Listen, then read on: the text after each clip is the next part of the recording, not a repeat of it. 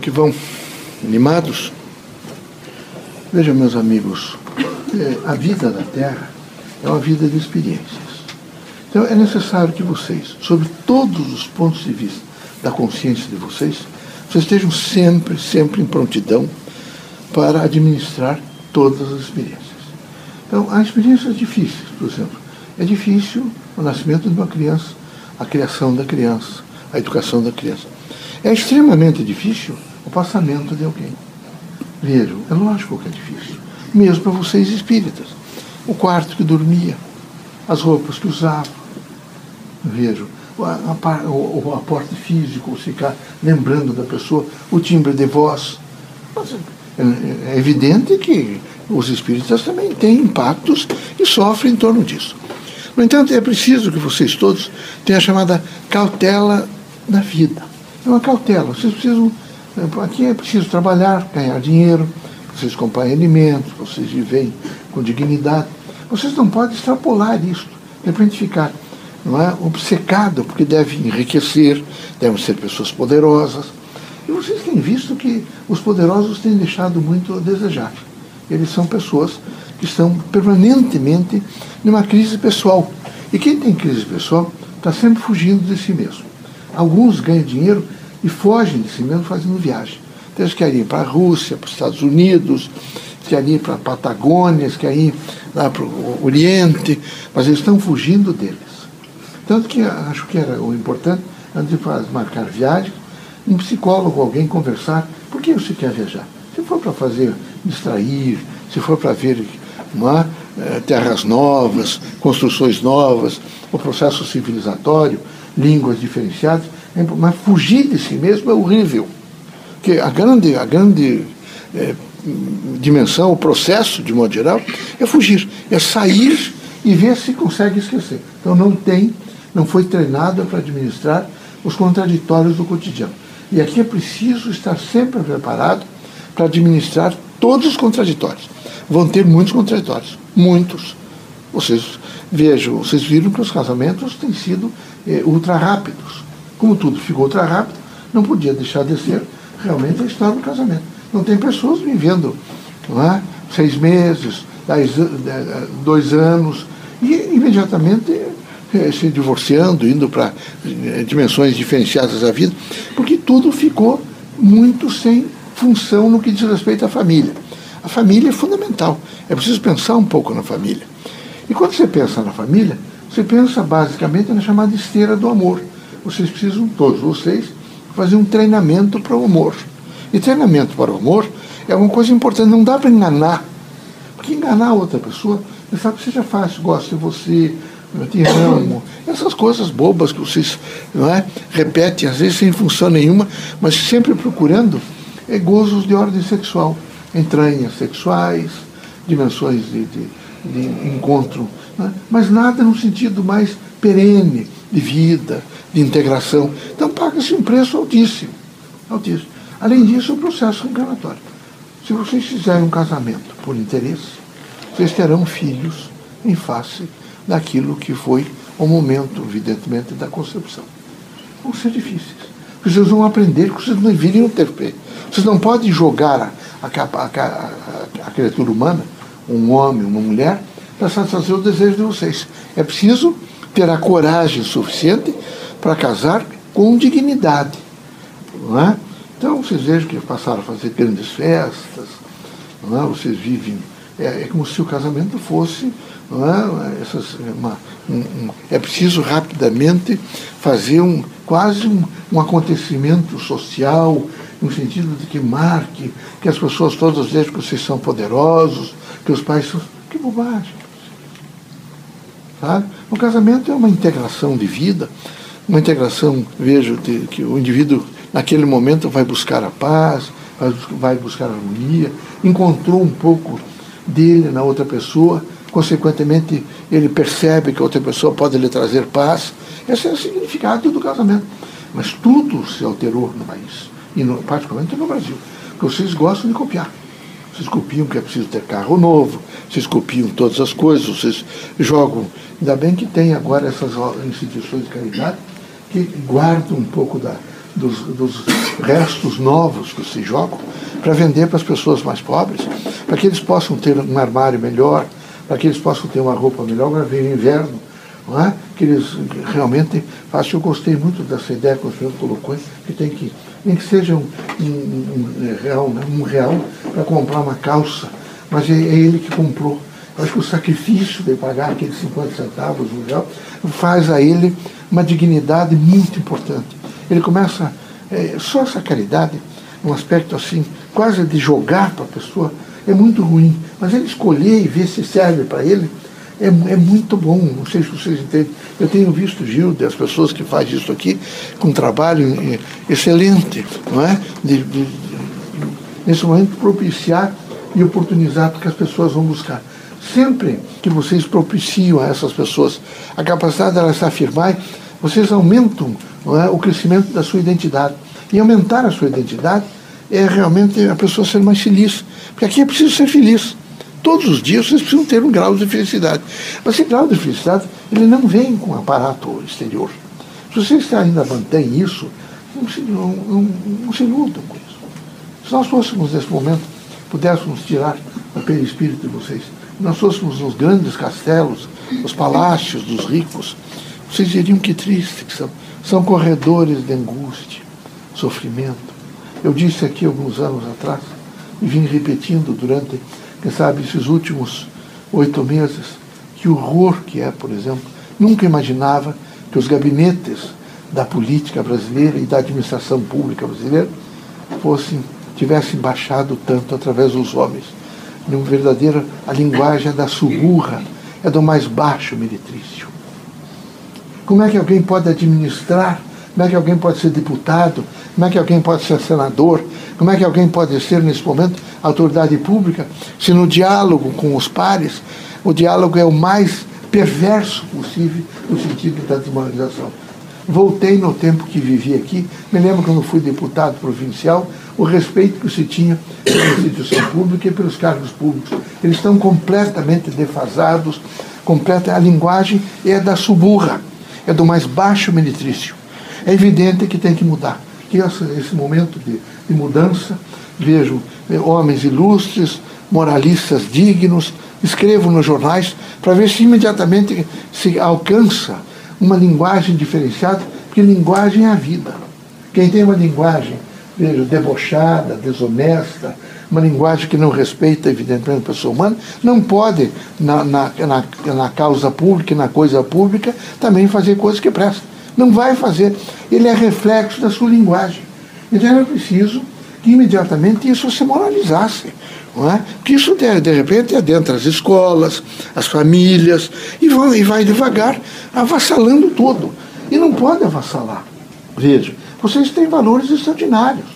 Vocês imaginam quem foi Maria Quitéria, Tiradentes, o, o, o Deodoro, esse que foi chamado Marechal de Ferro, Hermes da Fonseca, os outros todos, vocês são homens, esse Afonso Pena, alguns dos primeiros presidentes da República, foram homens ilustres, fizeram discursos ilustres no país, pessoas com dignidade. Não, é possível pegar a memória dessa gente e jogar no lixo. De maneira nenhuma. É preciso que isso se resguarde e se restaure da melhor forma possível. Porque é assim que vai, evidentemente, constituir um momento novo, momento de renovação, momento de paz, de harmonia. Não é? Essas universidades todas, com as suas pesquisas, têm que voltar às pesquisas. Universidade tem que ser ensino, pesquisa e extensão, tem que permitir, por exemplo, que as pessoas simples, o pedreiro, não é, o bombeiro, o pintor de parede, vá para dentro das universidades. Não pode essas universidades ficar em protocolos fechados, onde são só doutores, ou só pessoas, só os meninos que estão fazendo graduação, não. Teria que abrir imediatamente para um, um campo maior, que seria o campo dessa extensão. Nessa extensão, eh, perguntaria o nome do indivíduo, o que, é que ele faz, mas não precisa ele estar titulado. Ele vai aprender a ser um bom eletricista, um bom uh, chofer, é? um bom motorista, um bom... ele vai aprender trato. Mas as outras universidades do mundo fazem isso, por que, que aqui não pode fazer? Pode. Só que vocês ficaram só nessa graduação, hoje estão com a história de que todo mundo tem que ser mestre doutor, e não satisfeito com isso, mas que já criaram até pós-doutor. Não adianta nada título, meus amigos. Adianta saber fazer. Não adianta nada título. Os, os, os, os primeiros, os que antecederam vocês, que são os avós, essa gente é gente corajosa. Vocês quando pensarem, ah, eu sou eh, bisneto, neto de italianos, de polacos, de alemães, de tedescos, né? Mas, essa gente foi muito forte. Se você veio para cá, vocês imaginem, por exemplo, há 150 anos atrás, 100 anos, essa gente aqui, árabe também viu, vieram aqui, se a gente forte, com a, a, o burrinho visitando as fazendas e as pequenas vilas. E eu acho que esse Instituto do Crédito veio com esses árabes, sabe? Porque eles tinham um caderninho. E, é, meu filho, na década de 20, 30, eu vi isso aqui no Paraná. Visitavam todas as regiões, Campo Largo era longe, Piraquara era longe, mas em cima de mula, com duas mulas, uma que, que os conduzia e a outra com recheado de toalha e roupa e coisa lá que vocês conhecem, né? Para imediatamente anotar no caderninho, daqui um mês eu volto. Aí o sujeito fazia economia para pagá-lo. Quer dizer, é uma forma de crédito e que ajudaram o país. Esses, vocês, a grande maioria dos, vocês são descendentes de pessoas fortes, muito fortes. Vento, grandes tempestades, chuvas, frio, a gente construir a casa, eh, fazer cercas para os animais. E era fácil? Não. E borrachudo? Sempre teve. É? e, bo, e, e butuca? Sempre teve. E pernilongo? Sempre teve. E até tinha mais, porque a coisa é. E como é que eles faziam? Às vezes faziam até fogo dentro da casa, para ver se eliminavam para poder dormir. Então veja, e pulga, porque essas regiões aqui eram pulguedo, é? regiões de frio do Paraná não tem pulga. Curitiba teve pulga até aparecer esse BHC. Tem um terror, muita pulga. É? Ponta Grossa, Guarapuava, essas regiões de frio, mas muita pulga. Então são pessoas, vocês quando lembrarem dos antepassados, não, minha gente, foi muito forte. Muito forte. Quantos de nós desistiria? Quantos? Vocês pensam que é fácil deixar, por exemplo, a Polônia, a Varsóvia, por exemplo, deixar as cidades polonesas, são todas cultas. É, é, é fácil deixar, por exemplo, a Itália. Veja que a coragem desse italiano deixar a Itália, com toda a sua cultura, a sua dimensão, e vir para o Brasil. E vir para regiões extremamente. Então, a origem de vocês todos é nobre. É nobre o trabalho. Não tem nobreza de, de, de, sangue, porque isso é uma bobagem muito grande, mas tem uma nobreza de trabalho. Mesmo os portugueses que vieram para cá. É uma nobreza extraordinária. É o toco duro de trabalhar, de cuidar de animais, de limpeza. Então, é, é uma origem de trabalho. Essa origem tem que medrar em vocês, de respeito. Eram homens respeitosos. Não tinha contrato toda hora, assinar contrato, mas o que se dizia se cumpria. Que eram homens dignos e, e iam cumprir. Desencarnava, às vezes, o chefe da família, ele estava devendo. Ele não ia se aproveitar porque a viúva não tinha documento. Ele ia mensalmente cumprir a, obrigação dele porque aquilo era, até falava assim, fio de bigode, vocês devem ter ouvido falar nisso, não é? E assim era.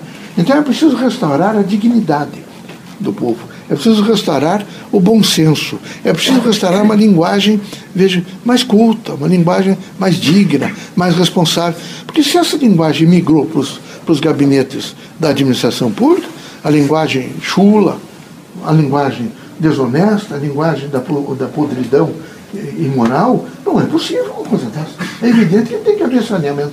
Tem que pegar limpeza de todo jeito, não, é, irmão? E colocar gente lá para limpar a boca dessa gente, não é? E muita gente limpar mesmo, porque não é possível limpar o cérebro. Então que vocês tenham fé, são irmãos nossos, que eles possam realmente se transformar e que o país possa alcançar momentos novos de paz, de prosperidade, é? de crescimento, de, de, progresso e de desenvolvimento. Isso vai acontecer através de todos vocês. Vocês todos vão aprender, vão devagarinho se transformando e vão fazendo a grande construção não é, de uma nação, que é o Brasil. Não é? Politicamente organizado é o Estado brasileiro, que está aí e que vai vencer tudo isso, se Deus quiser. Como todos os outros, é? a Terra está evoluindo, mal ou bem está evoluindo. É? E, é assim mesmo. Vocês, eu tenho aconselhado vocês que quando vocês forem estiverem tomando banho, vou dizer outra vez isso. Vocês lembrem-se que é bom tomar banho. Vocês estão cuidando do corpo. Vocês nunca esqueçam que os avós tomar banho de bacia ou de tina. Não tinha essas coisas, essas facilidades que tem. Era tina ou bacia. E tinha que esquentar a água para levar ali, porque quem é que vai tomar banho com água fria aqui? Então, esquentava-se aquilo para levar. Uma vez por semana, lavava os seus pés, não é? E, e, como eles diziam, as partes uma vez por dia, não é? Ou as mulheres particularmente, e os homens uma vez por semana para tomar banho. Então vocês têm alguns benefícios que vocês têm que agradecer. Benefício extraordinário. Tem que aproveitar um pouco isso, aquele momento de que o banho, que a água está vindo, que vocês que me traga paz, que eu tenha equilíbrio, que eu tenha saúde, que eu viva bem. É tão bom pensar assim. É tão bom viver no azul e não viver na cor irritativa permanentemente. Quando a cor começar, eu estou azul. Meu pensamento é azul. Meu pensamento é, é do firmamento, tem sol, tem luz. Tem que pensar assim, tá bom? Que Deus os ilumine, que Jesus os ampare, que vocês sejam muito fortes, muito fortes, cautelosos não é? e serenos. Uma, tem cautela, tem serenidade. Tem serenidade e tem cautela. Vive, vivendo com retidão, com dignidade e melhore o vocabulário. Vocês todos. Vocês viram tudo isso e perceberam aquilo tudo que eu vim falando nos últimos três ou quatro anos. E um pouco do que vocês ouviram ainda é pouco, porque é bem pior. São coisas horríveis. Não é? Nenhum respeito, nenhum trato entre os pares. As coisas altamente desrespeitosas, numa linguagem realmente não é outra senão da suburra. Então, eu quero que vocês todos melhorem muito o vocabulário. Melhorem. Não digam palavrões. Procurem conversar eh, com os outros sem é, diminuição. Sejam honestos nos princípios e nos deveres de vocês. Não é? Sejam felizes. Tá bom.